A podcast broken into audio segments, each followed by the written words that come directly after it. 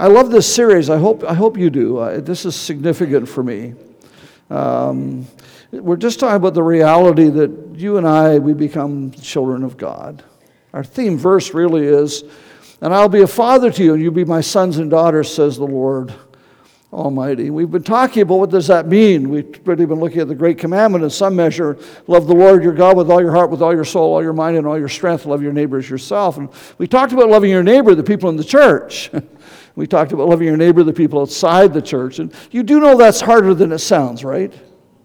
It's not as easy as it sounds. Sometimes it's hard to love the people in the church because they're not all as lovable as you are. Sometimes it's hard. They don't always love back the way we would like them to do.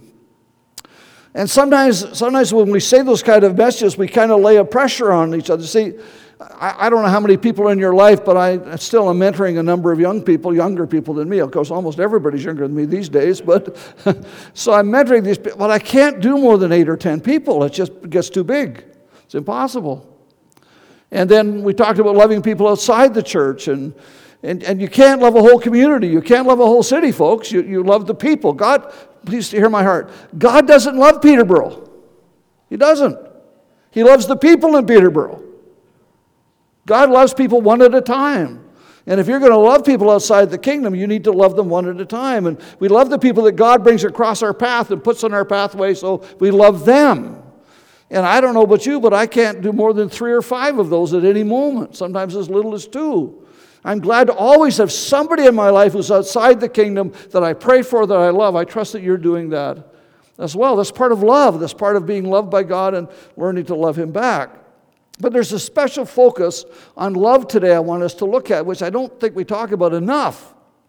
I hope it goes well. I'm not sure because I'm going to maybe stretch a few of you today just a little bit. It stretches me, but it doesn't mean it's not true. You see, the reality it is, while we love God and we love people, that includes us. And while it is also true that we are the children of God, just like God doesn't love Peterborough, He loves the people of Peterborough. He doesn't just love us collectively, He loves us individually. The children of God are made up of ordinary people that God loves, you and me. You personally, you are a child of God. God loves you. That's radical. That's life changing. I live in the sense that God loves me. I'm not, I'm not saying to you I deserve it. I can't tell you you deserve it. I just know it's true because God declares it to be true. Would you say it out loud? I am a child of God. Why don't you turn to your neighbor and tell them, I am a child of God? Oh, you lost conviction there. You did it better when you said it out loud to yourself. Let's do it one more time with conviction. Turn to your neighbor and say, I am a child of God.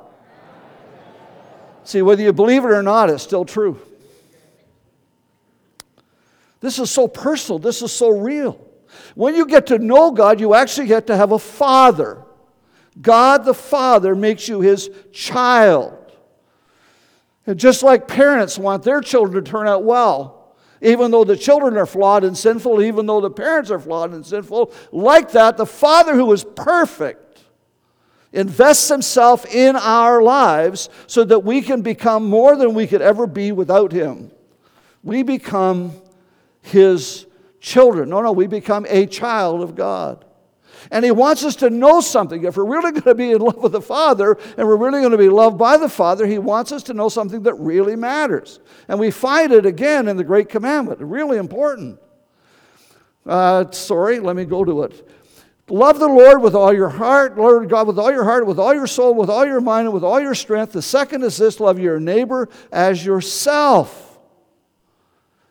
God actually not only expects us to love Him and our neighbor, both inside and outside the church, but this is radical. God actually expects us to love ourselves. Now, if, I'm not going to ask you to do this, but if I asked you to say, I love me, most of you would have a hard time doing that. But God loves you. Listen, this love your neighbors yourself as yourself makes us more like Jesus. And, and the truth is, if the Father loves us, we don't have the right not to love us. If the Father loves me, I don't have the right not to love me. We're not talking about worthiness here. We're not. We're talking about the fact that somebody loves us as we are, maybe too much to leave us that way, but He loves us as we are to the point there should be some measure of self love. Now, our view has skewed all of this, of course.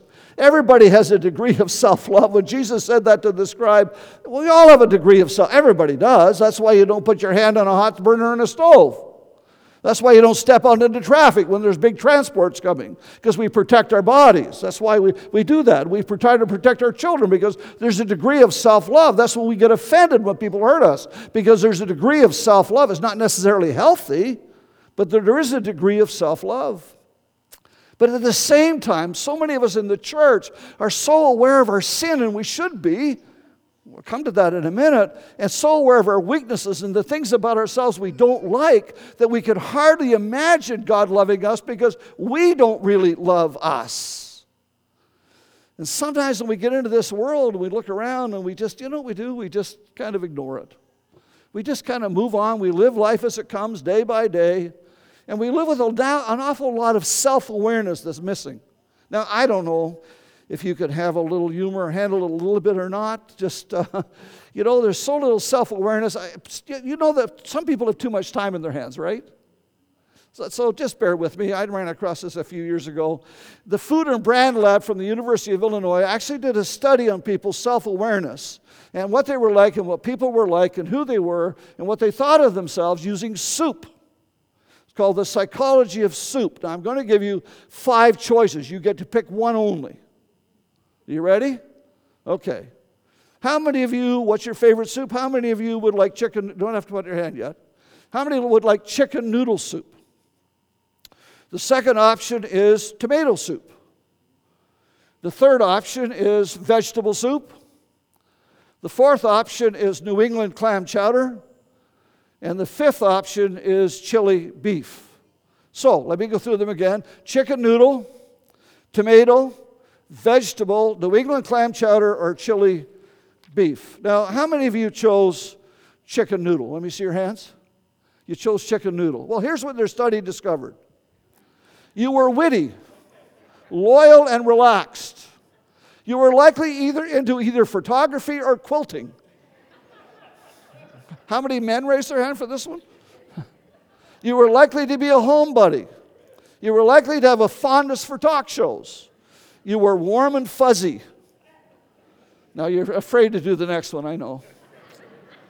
How many of you chose tomato? Be brave. How many chose tomato? Okay. Here's what it says You are creative. You read a lot of books and magazines. You look to be intellectually stimulated, but occasionally read stuff that's very light and absolutely meaningless. You were intellectual and searching. You didn't know that soup could tell you all this, did you?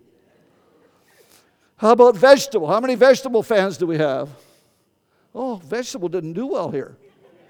Let, uh, uh, let me see again. How many? Ve- oh, okay, a few. All right, all right. You were a risk taker and a trendsetter. Aren't you glad some of you had your hands raised for this? More of you wish you'd raise your hand now. You were outgoing. You were often a church stalwart. Oh my goodness, that doesn't say a lot good about our church, does it? We don't have nearly enough vegetable people. However, you do have a weakness for desserts. You're courageous and personable. Huh. How many New England clam chowder people do we have? Oh, good crowd. Okay, here's what it said about you you were sophisticated, intellectual, athletic, and sociable. You do have a, you have a tendency to be competitive and sarcastic. You were disciplined and edgy. Uh, one more, here we go. How many chili beef people do we have? This is usually the most popular, I think. You were a hearty sort. You were likely to be male. Just saying it for all you ladies that raised your hand. You were definitely a social animal. You were boisterous and friendly. I'm not really sure how that helped your self awareness or not, but I thought we should have a little humor today as we went along. You do know that bookstores are filled with books on self awareness and loving yourself and liking yourself and how, how, to be happy with who you are, and it goes on, and there's hundreds of them.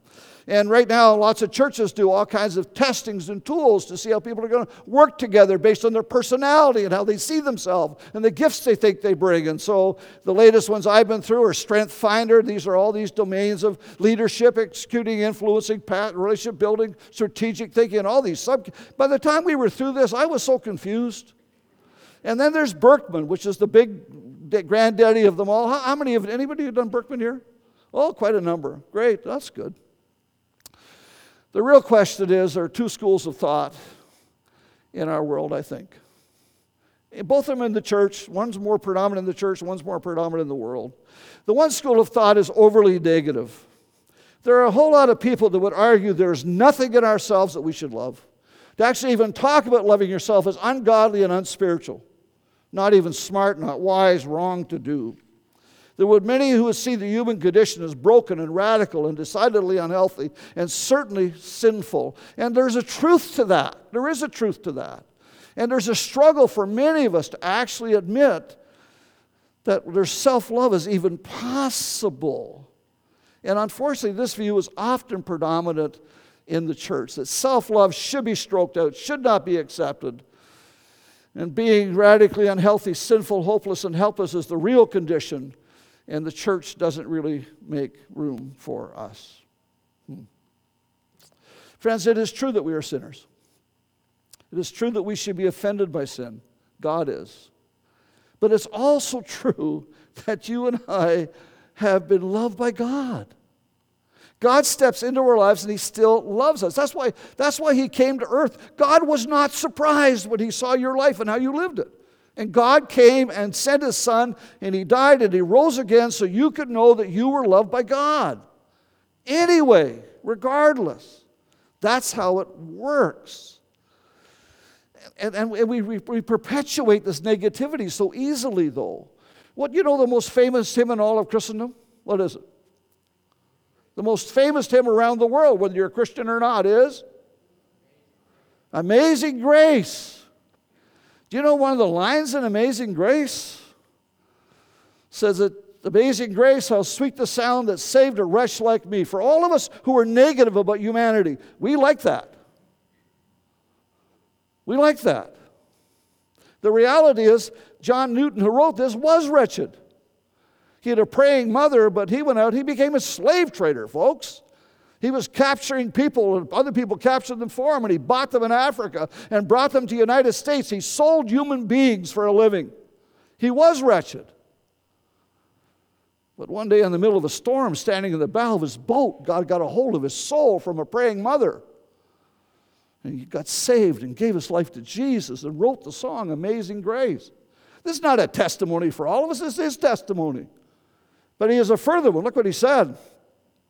I am not the man I ought to be. I am not the man I wish to be, and I am not the man I hope to be, but by the grace of God, I am not the man I used to be. We're not wretches, friends. We're not. the word wretched is only found twice in Scripture. And Paul talks about the wretched man that he is. He actually says that. He said, I, What a wretched man I am. Who will pers- rescue me from this body that is subject to death in Romans? But Paul is not applying that to the universal church. He's not applying that to you or I. Not everything in the Scripture fits all of us, folks. One of the mistakes we make in Scripture is we take a truth and a promise given to an individual and we think it's universal. He's not saying that all of you are wretches. He's not saying that. He says that about himself. No wonder he stood and watched them stone Stephen and held the coats while they did it. Paul never applies that to the church. He never applies that to you or I. He never does that. He doesn't do it. The only other place it's found is in Revelation. And this is a church, letters are being written to seven churches, to see it was in bad shape, not very spiritual. And it talks about them being wretched and pitiful, poor and blind and naked. But it's a reference to a church, a particular church at a particular time. not talking about us. Not talking about us. See, here, here's the deal, folks. It's easy to beat ourselves up. Even hymns remind us that we ought to do it. There's another old hymn. I love this one. Uh, Alas, and did my Savior bleed. Do you know that? Remember that hymn? Anybody remember that besides me? Am I the only one old enough? Alas, and did my Savior bleed, and did my sovereign die, would he devote that sacred head for such a worm as I? Isn't that a great picture of you? You don't, don't turn to your neighbor and say, I'm just a worm. Don't, please don't do that. No, no. Because, see, the truth is, the worm is only found four times in Scripture. Twice it talks about people being dead, dying. Once it talks about people worm their way into other people's affections so they can control the environment. And one of them is a word that talks about connected to some star somewhere. There is nowhere in the scripture that God ever calls you wretched, and there's nowhere in the scripture he calls you a worm. It's not there. Do you know what he does say about you? It says that you've been made in the image of God. So it overcomes sin, which is selfish. It overcomes selfishness, which is sin. But you and I have been transformed, and even though the guilty are still punished, we are transformed yet because we have been made in the image of God. You are the only part of creation made in God's image. You are. You are amazing. There's no other part of creation like you. You're the only part, this, I love this. You're the only part of creation that can think and think about your thinking. Have you ever had a thought and wonder why I thought that? No other part of creation can do that. But the image of God, and we know this, has been marred and broken by sin. But here's the good news when we get to know God, when we come to know Jesus, God steps in and He restores the image of God in us. He takes away the judgment of sin and the penalty of sin, and He calls us His child. I am His child. And the God who designed me and created me blesses me and heals me and defends me and forgives me and loves me. We have been transformed by the grace of God because we now are are his children. Somebody ought to be thankful for that. This is incredible. It's amazing. That's what God does, that's who God is. We don't have a right to beat ourselves up. We ought to see the potential in us that God sees us. It's really hard to love others, folks, when we don't really love ourselves. And yet, that love has to be a healthy love. It just, I just want to remind you today that we're children of God. I am a child of God. Would you say it again out loud? I am a child of God. I always carry that with me. I'm a child of God. The second view are is overly optimistic. and we ought to love ourselves. Love is part of reality, and we live in a world that if we just loved everybody, everybody would be great. And inside the human race is this absolute wonder. And if we just let people be themselves, they will transform everything we've ever imagined. They'll overcome all the negative of the world. And the world doesn't really say that. I mean, they say it, it's called narcissism. And we become so, so self aware. I've read too much psychology in my life. I have a master's degree in counseling, so I've read too much of it that it just says, if we just do the right things, we'll just become amazing. Well, that's not true either.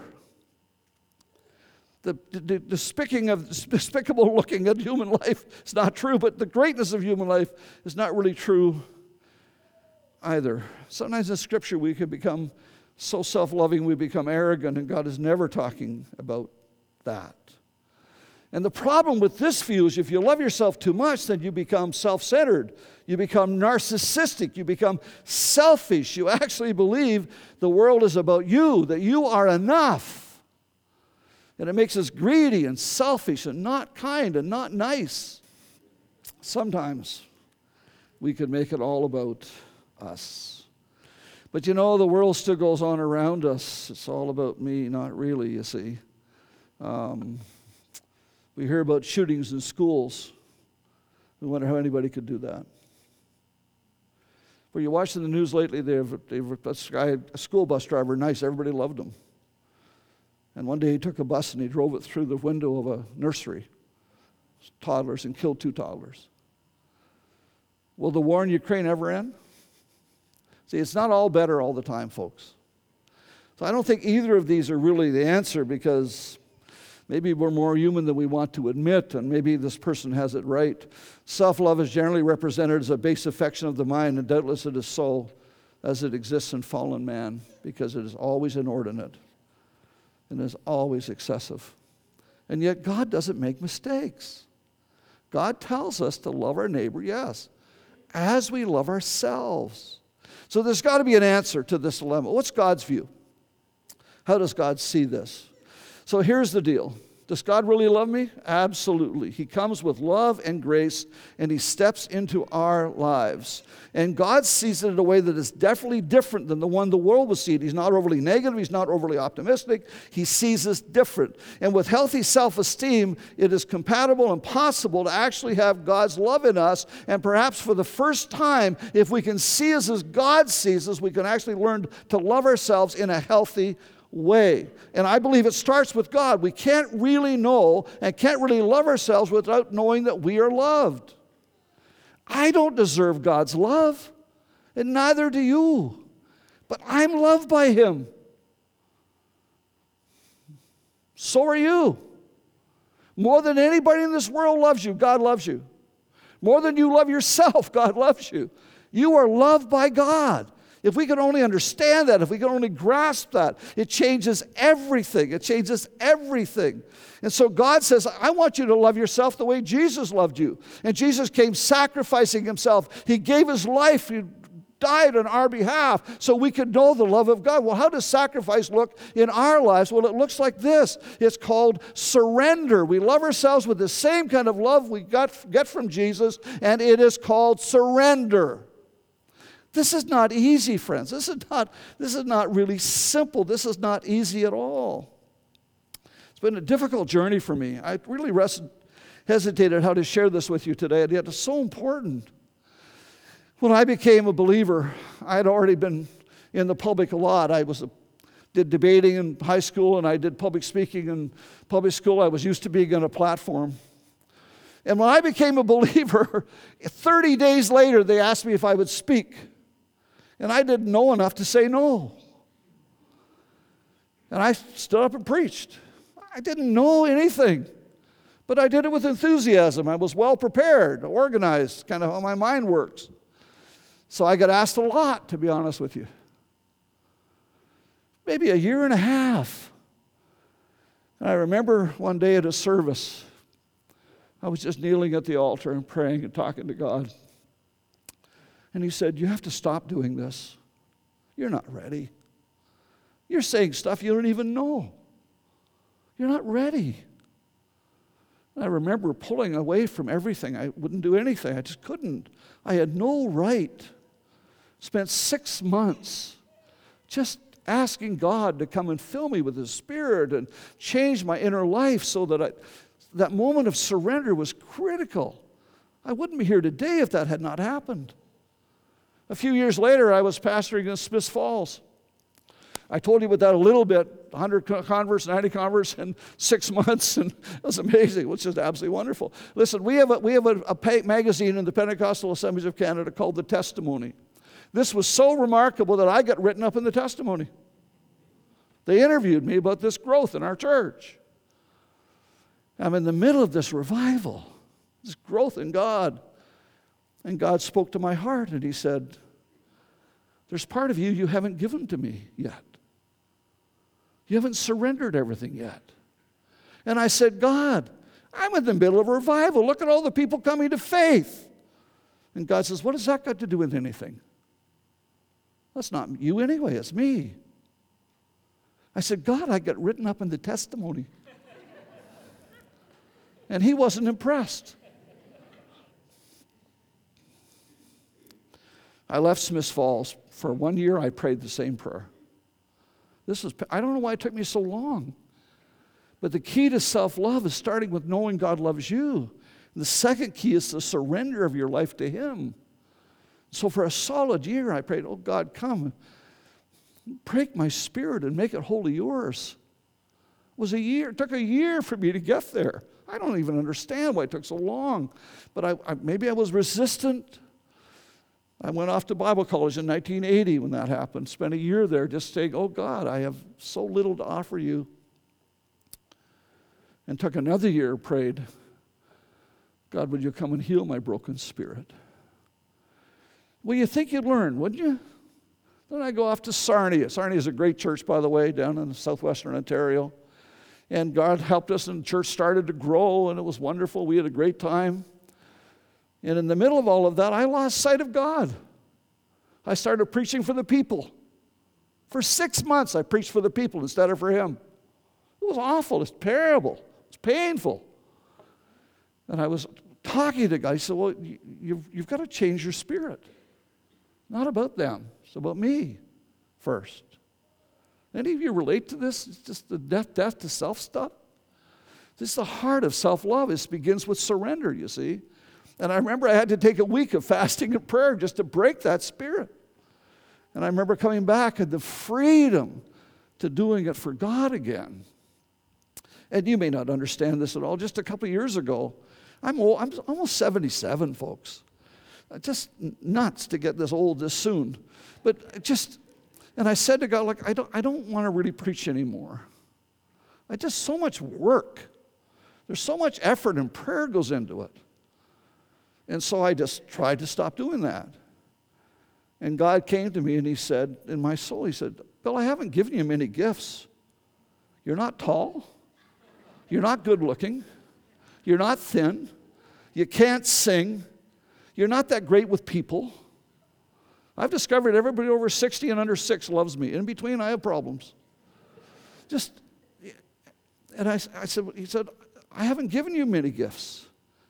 I believe, I, I believe he gave me a gift of the word to make it live in people's hearts. He said, Why would you take my gift to you and put it on a shelf? So another moment, that's why I'm here. I'm not here because I want to preach to you on Sundays. I'm here because I believe it's part of God's call for you and me to spend this short time together preparing you for a new pastor. And in the middle of all that, we're going to do it by pointing ourselves to God and allowing God to come and touch our hearts and teaching us again the power of surrender. Because when we surrender, the God who loves us come and touches us and changes us and makes us his. We have to ask the question all the time, who's on the throne of my life? Is it him or is it me? And whenever we're on the throne of our life, self love is unhealthy. Self love is arrogant. Self love doesn't work. But when He's on the throne of our lives, all of a sudden it changes. Do you know who we end up loving? This is amazing to me. It's not you and me that we love, it's the Christ in us that we come to love. And the transformation of grace that He comes and gives to us. So we love ourselves because God is in us, because God loves us. Changes everything. There's a whole new view. You and I, who are the object of God's affection, are transformed. I, I love what the scripture says. We love because He first loved us. We see that's not exactly how the original was written. The original was written, we love because He first loved us. It doesn't say we love Him, actually. We, for, and it goes on and says, we really wrote it translated as for us, let us be loving because he himself first loved us. So we start with this surrender moment, and out of that love for God, we become transformed. He himself first loved us, and he loves us still. We love ourselves because we love the person that God loves. That's it. Please don't be offended by this. I don't. I woke up this morning early. I love getting up in the morning. And I actually wake up every morning liking me.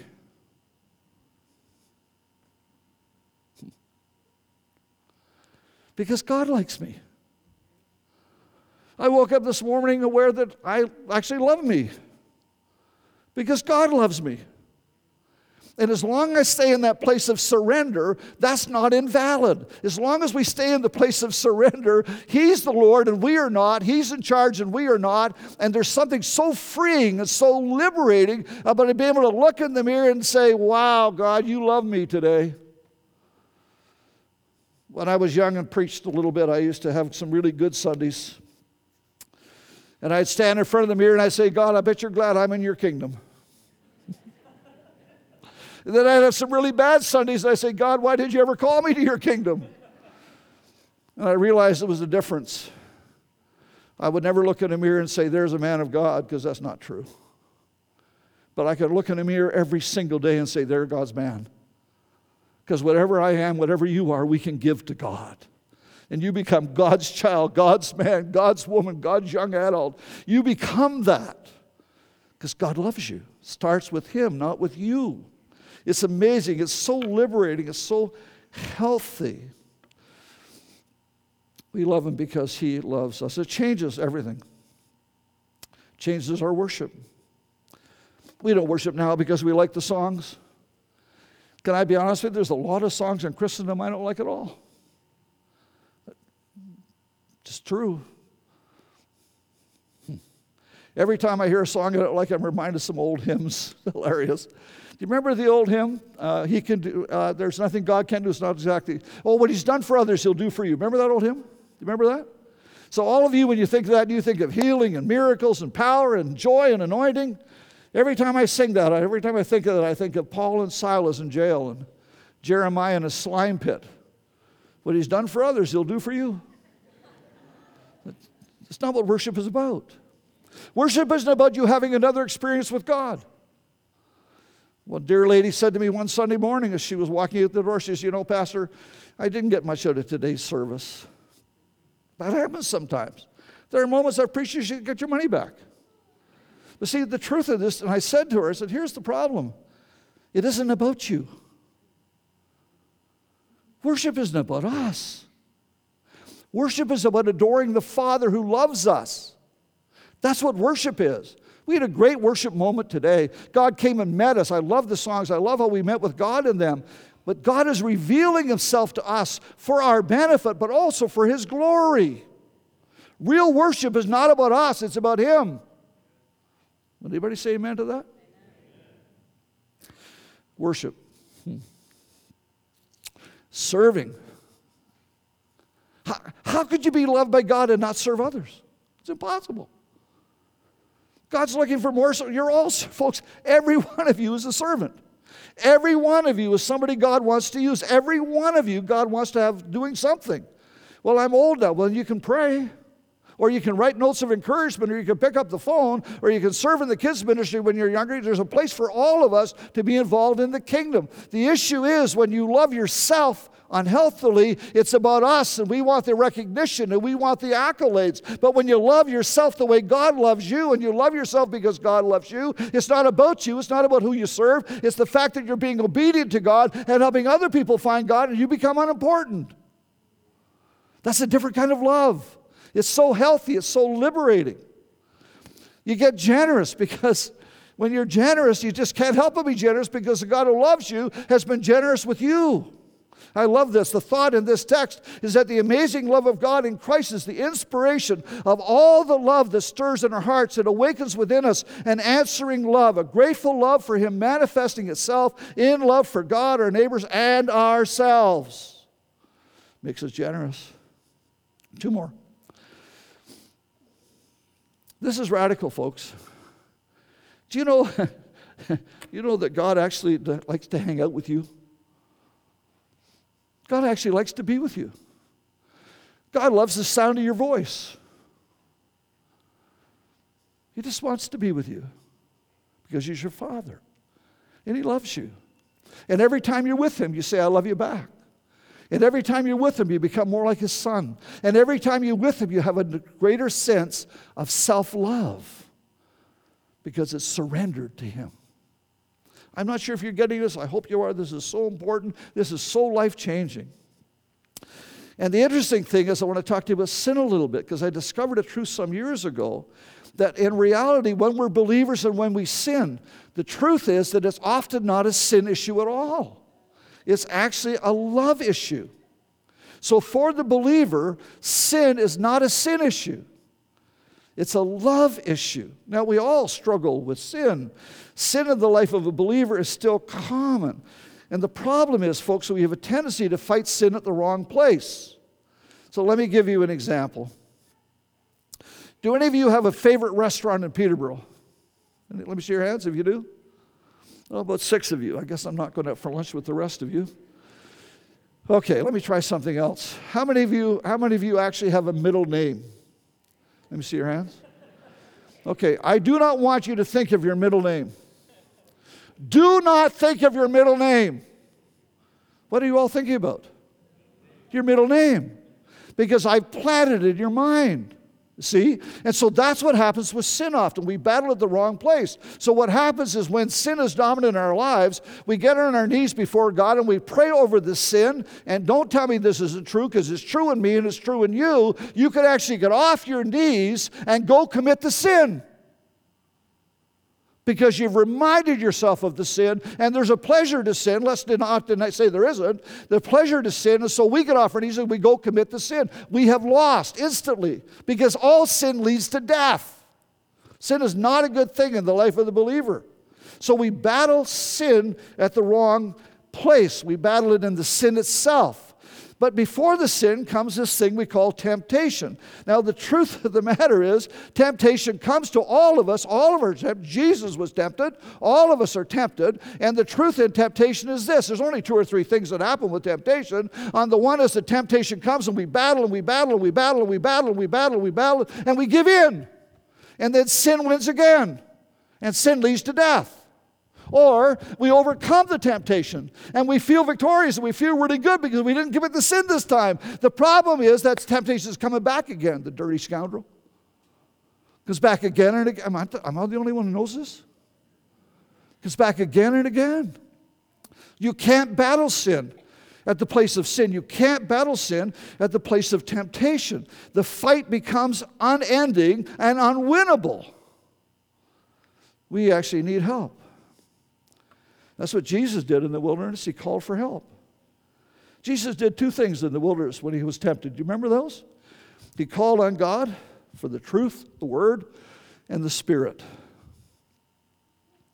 That's how he overcame. In Mark, it says Jesus went into the wilderness in the power of the Spirit, and he came out of the wilderness in the power of the Spirit. If we're going to overcome sin in our lives and live in a love relationship with God that allows us to love God, love our neighbor, and ourselves, we have to overcome the sin of our life, and love is the way to do that. Because you see, the truth of the Spirit is this we need the Spirit as much as Jesus did. Actually, more, because he wasn't sinful and we are. Here's the problem with that we, we, we don't. Uh, we don't get the Spirit until we surrender. The key to the fullness of the Spirit is surrender again. We're right back to where we started. And we only surrender to people we actually trust. We only surrender to people we're willing to yield our lives to. And when you yield your life to God, trust gets built. And then for the first time in our lives, we actually know what it is to love God, sorry, to love God in a way, I'm going the wrong way, that actually works. Here's the deal, friends. This, if you get nothing out of this sermon, this can set you free from sins. It's what's done for me. Whenever I battle sin as a follower of Jesus, loved by God, in love with God, willing to love myself the way He loves me, and for the reasons He loves me, when I battle sin, it's not a sin issue, it's a love issue. It means this that I, for some reason, have moved away from God's love. Means for some reason I've stepped away from the fullness of His love. And the minute I step back into His love, at that moment I yield my life to Him. God comes with the power of His Spirit and with the word of knowledge, the word of truth, and He steps into my life and He gives me the help I need to overcome the temptation. And when the temptation is overcome, sin is defeated, and I live victorious, not because of me, but because of Him. And every time I sin, I know, when every time I see myself tempted, I, re- I have to, I don't look at my sin. I look at God and say, okay, God, where am I missing your love? How have I stepped away from you? And the minute we restore that, the minute we renew that, we become loved by God and we can love ourselves, and sin is defeated. And we become overcomers in the name of God. Listen, learn, live for the Father. That's how it works. Band's coming back. I want you to end, I want to end with this. I am loved by God. Would you say that? I am loved by God. Well, that was really weak. I've preached my heart out here, folks. Get the truth. I am loved by God. I am loved by God. Say it. I just want you to believe it. Don't forget to love yourself. There's a healthy love that comes when we know that we are loved by Him. And that just sets us so free. Oh, dear. I love what Leonard Ravenhill said. Oh, sorry, if we confess our sins, he is faithful and just, our great forgiveness verse. If you've been guilty of not loving yourself, today is the day to fix that. I love what Leonard Ravenhill said. Are the things you're living for worth Christ dying for? You ready? You're one of those things. You're one of the people that God thought was worth Christ dying for. It's okay to live for your spiritual life in Him. It's a healthy thing to do that because God loves you. One last thought. If God loves me, I can love me. If God loves me, I can love me. I told you about uh, Smiths Falls and that whole year of prayer. God, come and break my spirit and make it yours. And then, God, come and heal my broken spirit. Coming out of that was a third prayer. And I want to leave that with you today. Oh, God, help me to be what you want me to be so I can do what you want me to do. Let's stand. I want you to say it with me. Oh, God, help me to be what you want me to be so I can do what you want me to do. One more time. Oh, God, help me to be what you want me to be so I can do what you want me to do. God loves you. You're a child of God. You can actually love yourself in a healthy, godly way that will set you free to truly love other people the way God does and to love God in fullness like you've never known. And not only does it make you serving and not only does it make you generous, but it helps you overcome sin. Because for the first time in your life, you battle sin at the right place. You overcome sin by the love of God and your surrender to His love.